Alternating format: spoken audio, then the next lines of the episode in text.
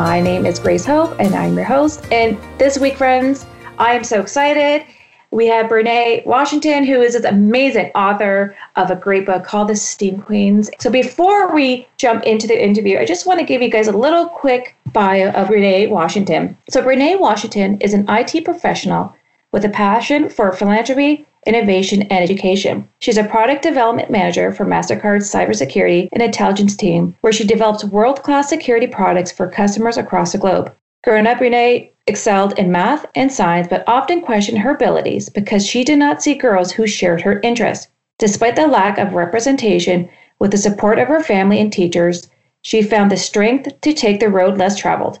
Washington started her career in MasterCard in 2012 after graduating with an engineer degree for the Missouri University of Science and Technology. After starting her career in IT, she quickly realized the lack of diversity in STEM and STEAM and was still a serious issue. This motivated her to make a difference. And in 2018, Washington published her first children's book, The STEAM Queens. So, Breenae Washington, welcome to Teachers Philosophy. Hey, Grace. Thank you so much for having me. I am really excited to be here. I am excited to have you on here as well. So, as I said, friends, I'm excited to have this wonderful guest. If you guys don't know, I'm reposting this on my Instagram so you guys can go get your own copy, especially for my teacher friends who love science and children's book, which I do. Right, I'm going to ask you a question. Where did this idea, I know I touched about it in your introduction, but where did this idea of this children's book come from? Like, was it one of those aha moments? Has it always been a lingering idea, like in the back of your head? Yeah, so there are a few different reasons why this idea kind of came to fruition. I've always wanted to write a children's book. Like, I've always had a really creative side that I've always wanted to explore, but I had this fear that I wouldn't be able to bring it to life because I don't know how to draw. And the illustration piece was always something scary for me. But growing up, I just struggled really finding encouragement and finding representation that, you know, would help me become the person that I am today. And looking mm-hmm. back and seeing so many girls and still seeing that there's so many gaps, I wanted to provide a resource. And it really was fueled when I had my first niece because I really felt a personal connection and wanting to make sure she had the things that she needed to be able to think STEAM is cool and want to go down those career paths, kind of similar to what I did. So, you know, it came from just the passion of the arts and then a personal motivation, you know, from a family connection, and then, you know, wanting to make sure every girl had that feeling because they may not have an aunt to be able to expose them, but I wanted to give them something as well. That's awesome. To have a cool aunt like that as well, too. Like my aunt's an awesome, like scientist and an author, which is great clout to say as, an, you know, an aunt. My nieces are like, yeah, my aunt, she's a teacher. she gets the stickers. I just want to touch about because you said about and the representation, which I think is big. Like you said, growing up, you know, a lot of the books that I saw growing up were predominantly a lot of white kids. But it's true. Like, and I, growing up as a white person myself, I was never really privy to it. You know what I mean? I just didn't see that. Like, you know what I mean? Like, I just, I guess I wasn't educated that way in terms like, oh, look at this, look at that. Cause my parents just said, oh, this is how it is, you know, like, cause my parents being immigrants from Europe, they were English as a second language. So when they're reading these books, I never questioned those those stories and I never questioned the characters or the people behind the stories. Like the one story I can think of that represent that I can say is like is a great author, which is Robert Munsch, The Dragon and the Princess, right? Mm-hmm. And in that story, you have this white little girl with blonde hair who's fighting the dragon, right? And I just always saw like the representation of a white girl with blonde hair. And that's how I thought that's how it is. And now that I'm a teacher sitting here and I look at my classroom and I look at the diversity of it, it's like, oh my gosh, the lack of representation is phenomenal. Yeah, it's unfortunate. And like you said, the focus is not just because we want to put black kids or, you know, diverse kids or diverse people in the forefront over anybody else. The real important thing is that it makes a difference in the lives of kids. If you see a little black girl open up a book with someone that looks like her, it changes how they feel about the world and their outlook on things. Because when we see other protagonists continue to get the spotlight in those different spaces, it makes it normal and it makes it seem like that's the only option. And kids. Mm-hmm internalize that. And so something as simple as just having them represented in a story or on a TV show or their voices heard can make so much of a big difference. So it was really important for me to make sure that my character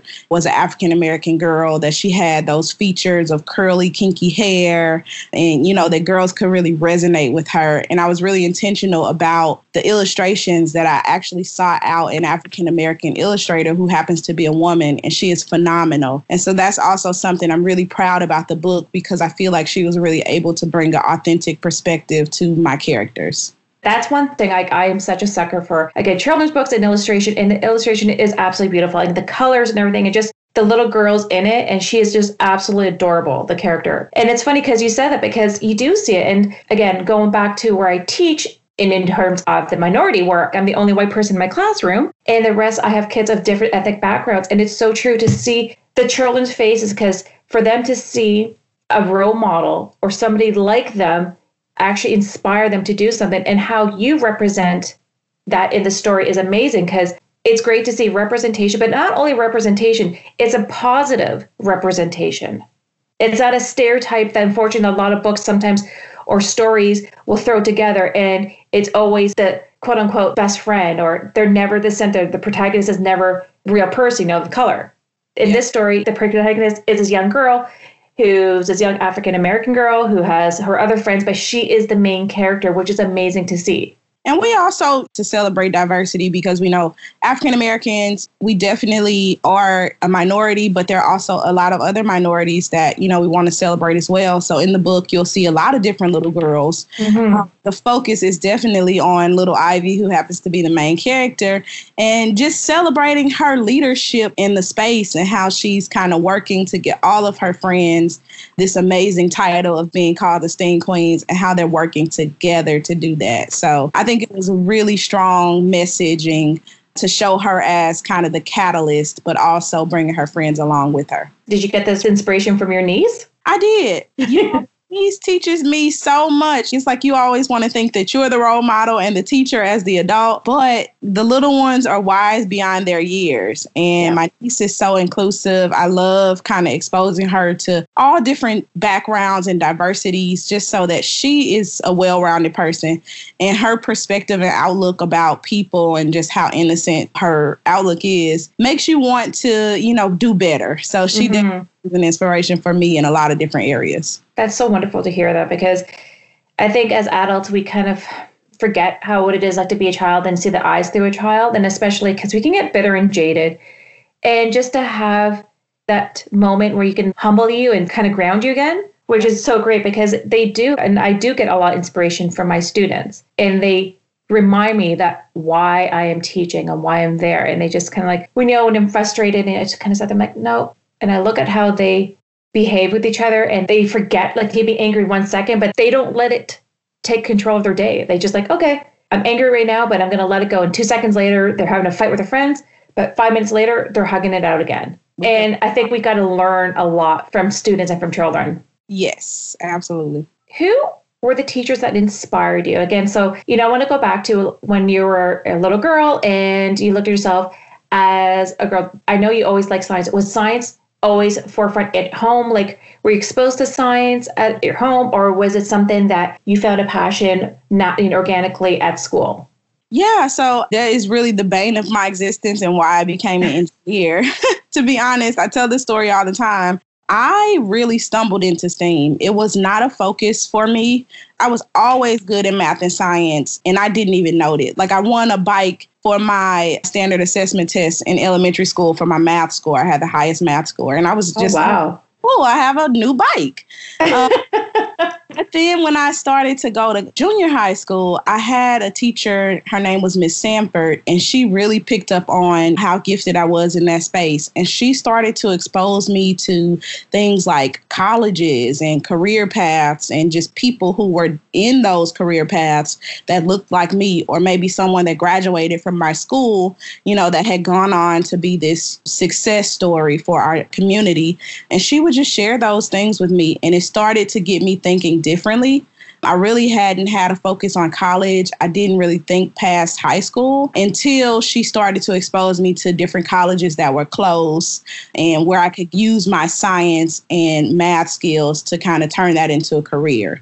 So one day she introduced me to my school, Missouri University of Science and Technology, and it is the premier school in my area for engineering, and it's extremely hard to get into. And so she kind of motivated me so much that I felt like I could do anything. And then when I started to share that with other people that I was interested in that school, they would kind of tear me down or not even trying to, but they would say discouraging things. And it kind of made me question myself. Eventually, I turned that kind of doubt into like fuel and I was motivated to prove everybody wrong. So I'm like, I'm going to that school. I'm going to get my engineering degree. And I just got this laser focus and, you know, my counselors really rallied around me and helped me to get into the school, made sure I was prepared, and the rest is history. So without amazing teachers, my family valued education, but I don't think they really knew the opportunity or the options that were out there. But without those awesome teachers, you know, mm-hmm. I think my perspective in my life would probably be a lot different.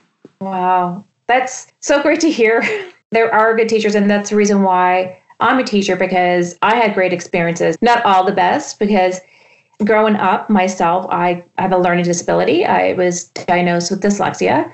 You know, school was a bit of a struggle, but I had amazing teachers who supported me because they saw that I was determined and passionate and that I loved education, even though here I am with an individual has a barrier that I had overcome, but I still had the passion and they realized like, no, unfortunately people just view a learning disability as they think you're stupid unfortunately, right? But my teacher's like, no, you're not stupid. You have a neurological disorder. And they're the ones who pointed out and showed me so many great other historian figures like, you know, Albert Einstein, JFK, like all these great innovators and like thinkers of our time were also dyslexic themselves. And it was my teacher showed me like, no, you know, Albert Einstein was dyslexic. And that was just kind of like, but he is known as one of the world's smartest people who helped figure out so much of what we use in science today. And because of his teacher, she inspired me and pushed me to where I am today as a teacher. And like, yes, you do have some bad apples in the bunch, but it is great to hear yourself to talk about how a teacher inspired you and a teacher inspired me to be where I am today. Yeah, teachers are amazing.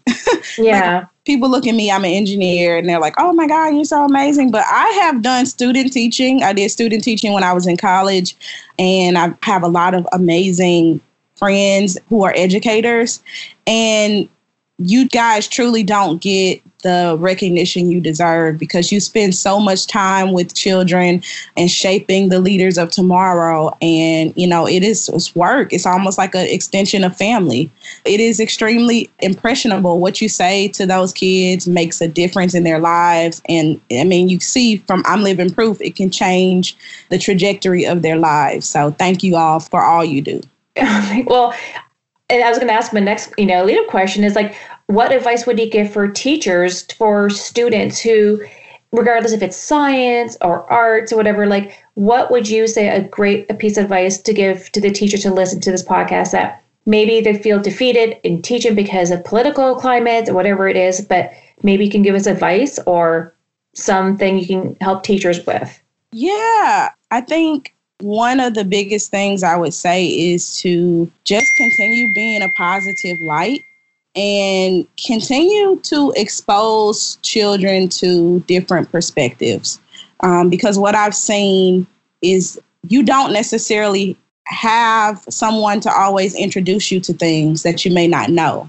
Like I said, a lot of families, it's not that they don't want to introduce those things, but it's more so that they may not know themselves teachers have such a valuable lens and kind of know what students need to be successful. And sometimes they question that. But I feel like, you know, in the right way, if it's presented in the right way, just expose them to as many things as you can that are positive because students really listen. They absorb those things. And I know it's challenging in the different climates. You do have to be very careful with some things, but speak positively, but mm-hmm. also be genuine and be open. Sometimes we have to learn hard lessons. It's just the way that they're presented to us. So if there are some things that a lesson that needs to be learned that may not be sunshine and rainbows, trust that the students are able to kind of take those messages in when they're presented in the right way and that they're responsible enough to be able to kind of understand that dialogue. Well, okay, that's that's really good advice because a lot of times, like I said, some teachers just feel sometimes defeated, and just to know that, yeah, we do make a difference sometimes, and we just got to be careful. And we got to be patient, and we got to, you know, take in consideration why we get into teaching. I think a lot of us sometimes do forget, especially if you've been teaching for a while. Mm-hmm. Some teachers do get a little bit jaded. And so, like, I think it's good to hear somebody like yourself who got inspired by a teacher to help inspire you to where you are today is a good motivation for teachers to remember why we got into it to begin with. Yeah. I think it's great. Oh, thank you so much. That's amazing. Okay, so another question talking about teachers. Did you have anyone specifically as a role model while growing up that that was maybe into science that you kind of like said like okay that's what i want to do and i know you said math you didn't really know you were good at math until you were at school but as you got older and became cognizant of it did you find anybody that you were able to relate to that you found as a role model you know what unfortunately i didn't like i can't think back to any strong role models that i carry with throughout my life because like i said i just didn't see any at the mm-hmm. time like me. What I can say is that my mother was a really great role model for me. My mother was an entrepreneur. She had a home daycare for a lot of time while I was growing up. So I knew I've always loved children, but I had to find my way to how I was going to give back to children in a certain capacity. And I think the book does that for me. But having a mother who was a role model, single parent, really struggled to give the best for her children, but didn't necessarily know some of the right ways when it came to education and different things like that. Mm-hmm. I saw her work ethic and I wanted to take that and translate it, but I also had skills that she didn't necessarily value as much that I wanted to grow in my own right. So I would say my teachers, honestly, were the ones that I looked up to. And I didn't really have those role models. So that's why it's important for me now being who I am and kind of having so many opportunities in the STEM space and tech, it's really important for me now to give a face to those jobs and opportunities for little girls that are growing up today. Absolutely. And I was going to ask because being in the cyber industry where it's very male dominated, how did you find, and as a female of color, like to go into something like that, did you have apprehensions or hesitations? Absolutely. It didn't start with my career. You know, it started in my college. I grew up in a predominantly African American community.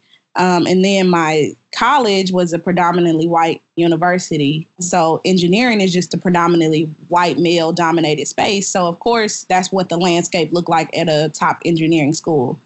It was extremely intimidating. I would be in classes with people and get picked last for partnerships or assignments. I don't necessarily think it was always because I was a woman or just because I was black, but I think it also, one of those two things always has some part in the decisioning.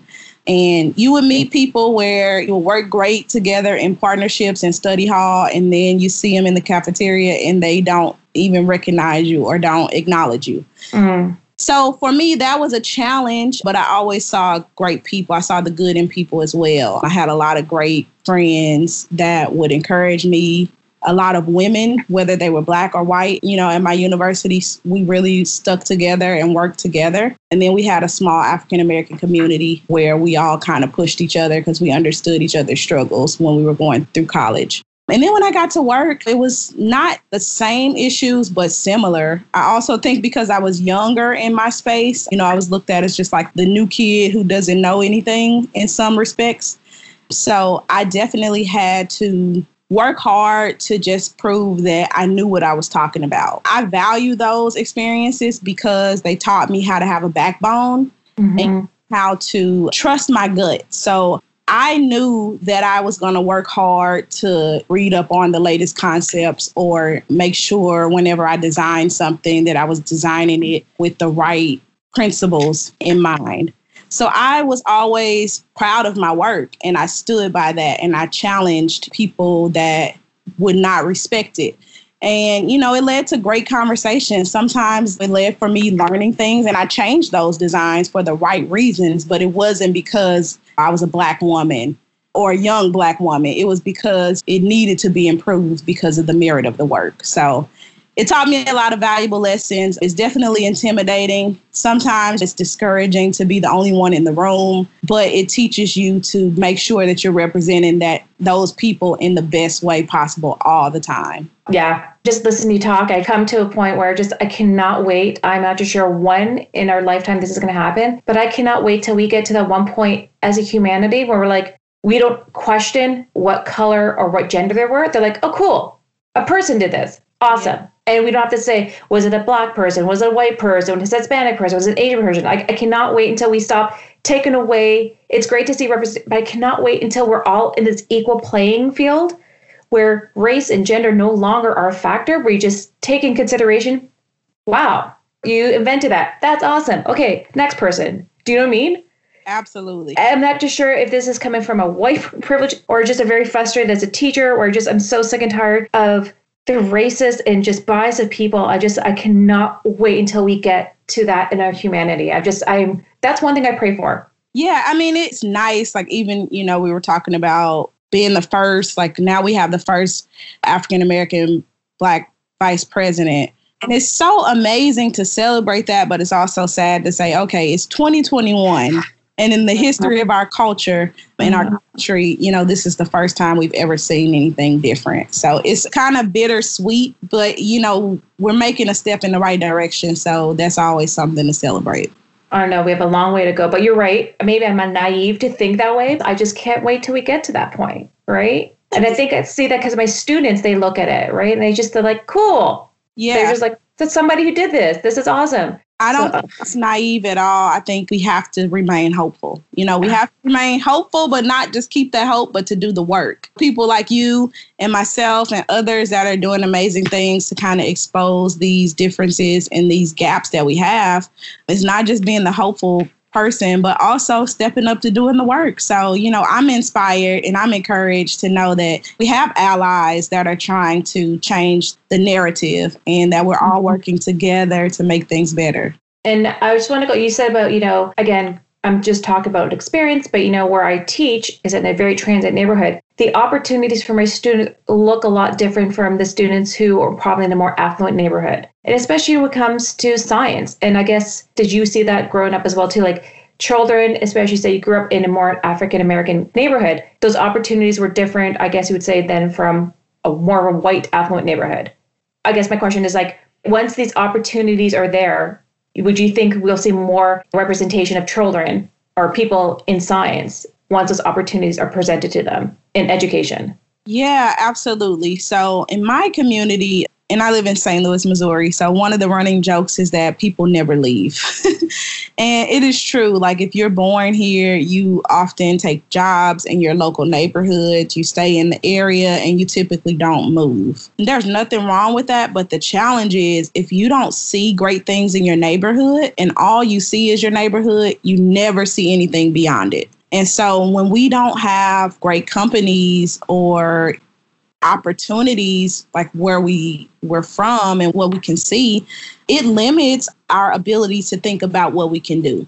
And so mm. i encourage people and i encourage people to think outside of their neighborhoods. And that's why i say teachers expose your kids to as much as you can because they may not see anything besides maybe a basketball player or a rapper or you know something that their parent may do they may not ever know what those things are. I personally had no idea what an engineer was. I don't think I heard the word until I was in junior high school and my teacher mentioned it to me and started to teach me about it. Hmm. When I went to engineering school, I had no clue what I was doing. I wanted to go because I knew they made a lot of money and I knew that they changed, you know, they solved problems and changed the world. Mm-hmm. And so, had I never been introduced to the word engineer, I never would have been able to find out what they do. And even when I was in college, there are so many different type of engineers. I would literally call my mom every week and say, "I have no clue which one I want to be. I'm kind of stuck." I just and cry because I was confused.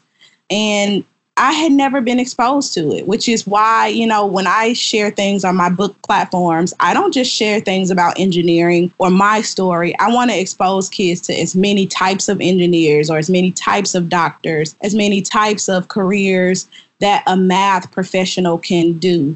and you know just different experiences that they may never hear about yeah that's great advice it's true. And I, I agree with you and i said that's the biggest frustration for me as a teacher is that i see how money does unfortunately play into a child's ability to you don't see their full potential.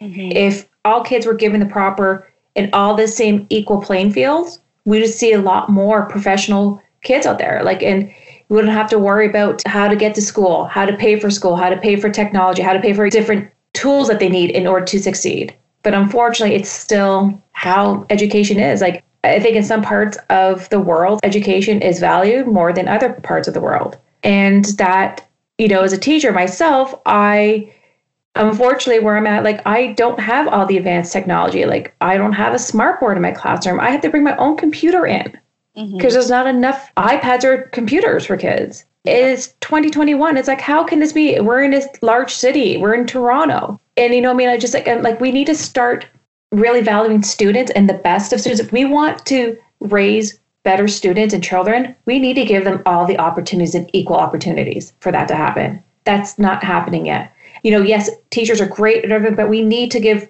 teachers resources as well to help them and the students. I still don't see that personally in myself, in my classroom, and in my community. We don't see that. I agree. It takes away, like now you have to think about how can you provide those resources to teach the right lessons versus mm-hmm. how just teach the right lesson in the best way possible. And it's funny, you know, as a teacher, myself and other teachers may be listening, I love science. Never really great at math, but science is always something I've always loved. I love creating stuff and I love doing science with my young ones. And once we finish curriculum, usually end of the year, we do all the fun science stuff like making slime, looking at space, like we look at rocks, we look at all the fun stuff, which I think kids love.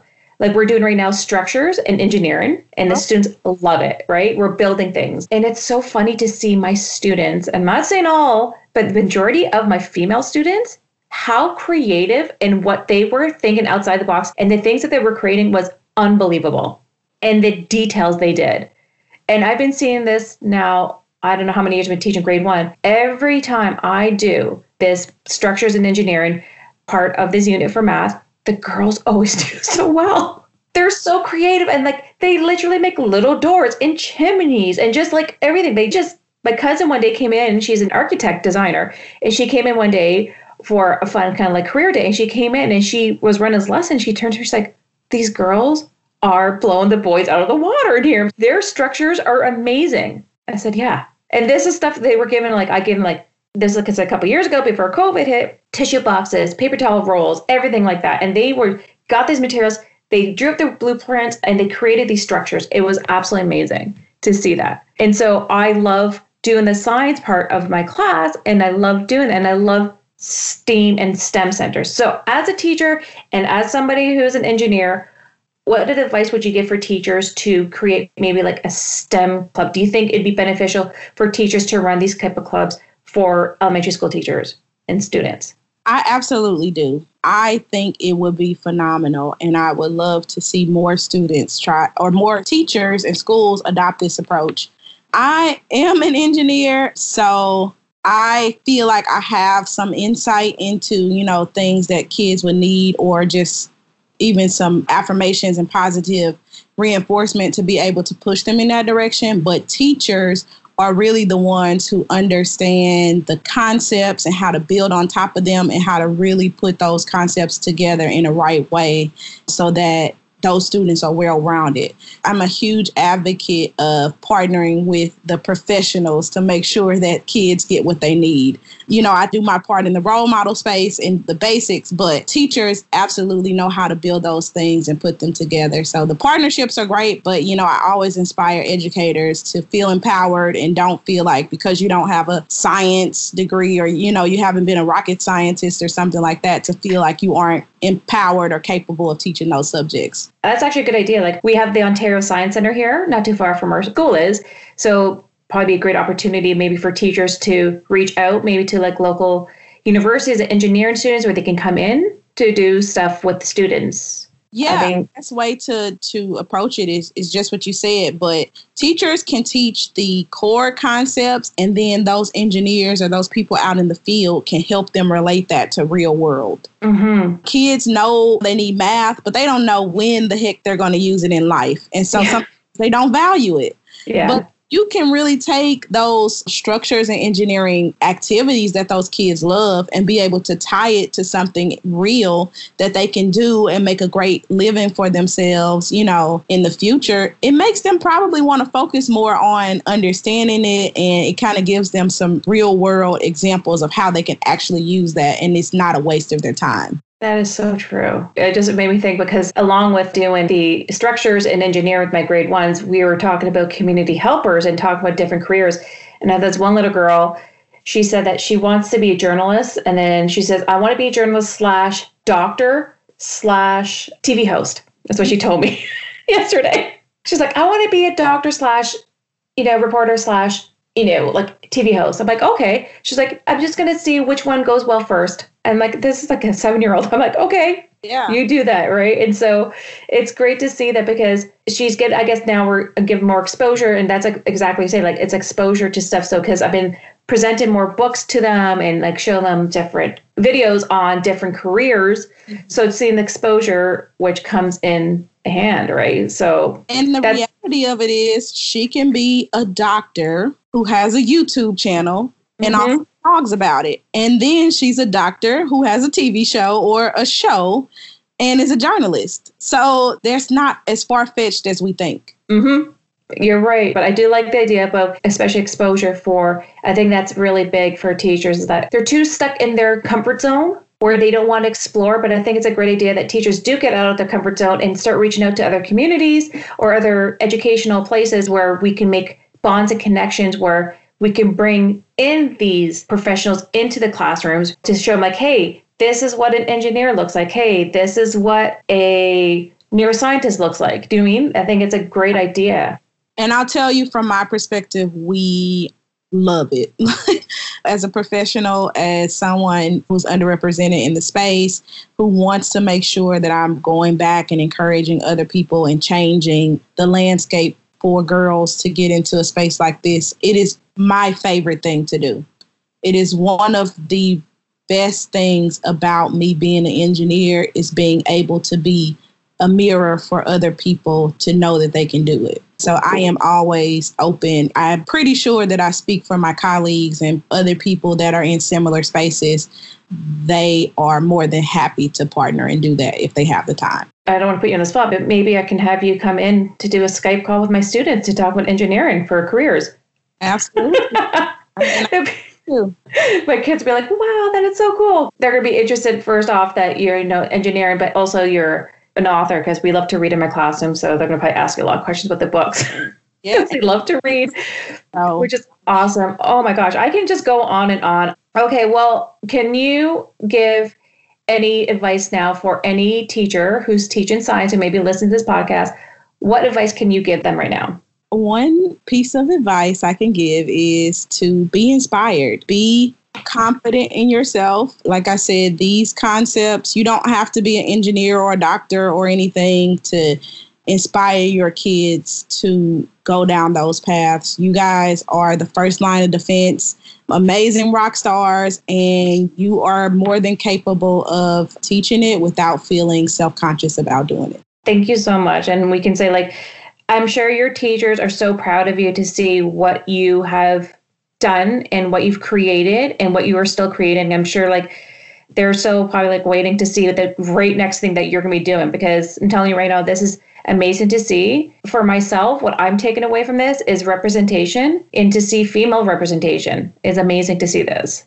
My teachers are absolutely still proud of me and they still support me to this day. My chemistry teacher, her name is Miss Dawn Hill. She edited. Did you my- want to give her a shout out? I do want to give Miss Dawn Hill uh, from Jennings School District a huge shout out. She was one of the first people I shared about my book, and she has always been on me about my grammar. And she edited the first draft of my book. There was nobody else that I would call. And even when I was in college, she would send me little helpers to get me through chem and, you know, advanced chem. They don't just inspire when you have them, they continue to inspire throughout their life. So I'm hoping I'm making them proud as well. Oh, and that's so great to hear. So, as a teacher myself, like I said, people don't know that already. So, in my classroom, I would like to do is after a student does a presentation, I like to do is called two stars and a wish. Two stars are like things that you were very proud of, that we liked about this person's presentation, but I flip it around for my guests. What are two stars for yourself or for your maybe your career or field? And what is a wish that you want to see? Yeah, so my two stars would be first one I love how creative I get to be in this space. And I love to see little girls light up when they read my story or see me as a role model and see themselves through me. And I wish that we continue to have allies to fight alongside us in changing how the landscape of STEM and STEAM is in our world. That's amazing. That is so well said. Thank you so much. That's amazing. So, for my listeners, how can they find more information about you? I'm going to be posting a link where to find your book, but if people want to find out more what you are doing and watch what you're doing, the amazing things that you have coming and going in your life, where can they find you? Yeah, so we are on Facebook and Instagram as at the Steam Queen. So at the T H E S T E A M Q U E E N S on everything. We also have a website. It's www.thesteamqueens.com. And we are continuing to add really fun resources to our Facebook, Instagram, and our website on a regular basis just to keep going full steam ahead. I love it. Well, thank Breenae. Thank you for coming on today's episode. I am so excited and so honored to have you as my third guest. This is amazing to have somebody like you to come on my podcast. So thank you for taking the time and sitting down and educating us and giving myself and my listeners all the inspiration that we need to keep on doing what we do, which is teaching and hopefully to inspire other students. So thank you for joining me. Thank you so much for having me. It was a pleasure speaking with you today. Okay, friends, so come back again in two weeks where we're going to have another special guest. And like I said, keep on inspiring because you never know who you are going to inspire to be the next great author slash engineer in your classroom. Take care, guys.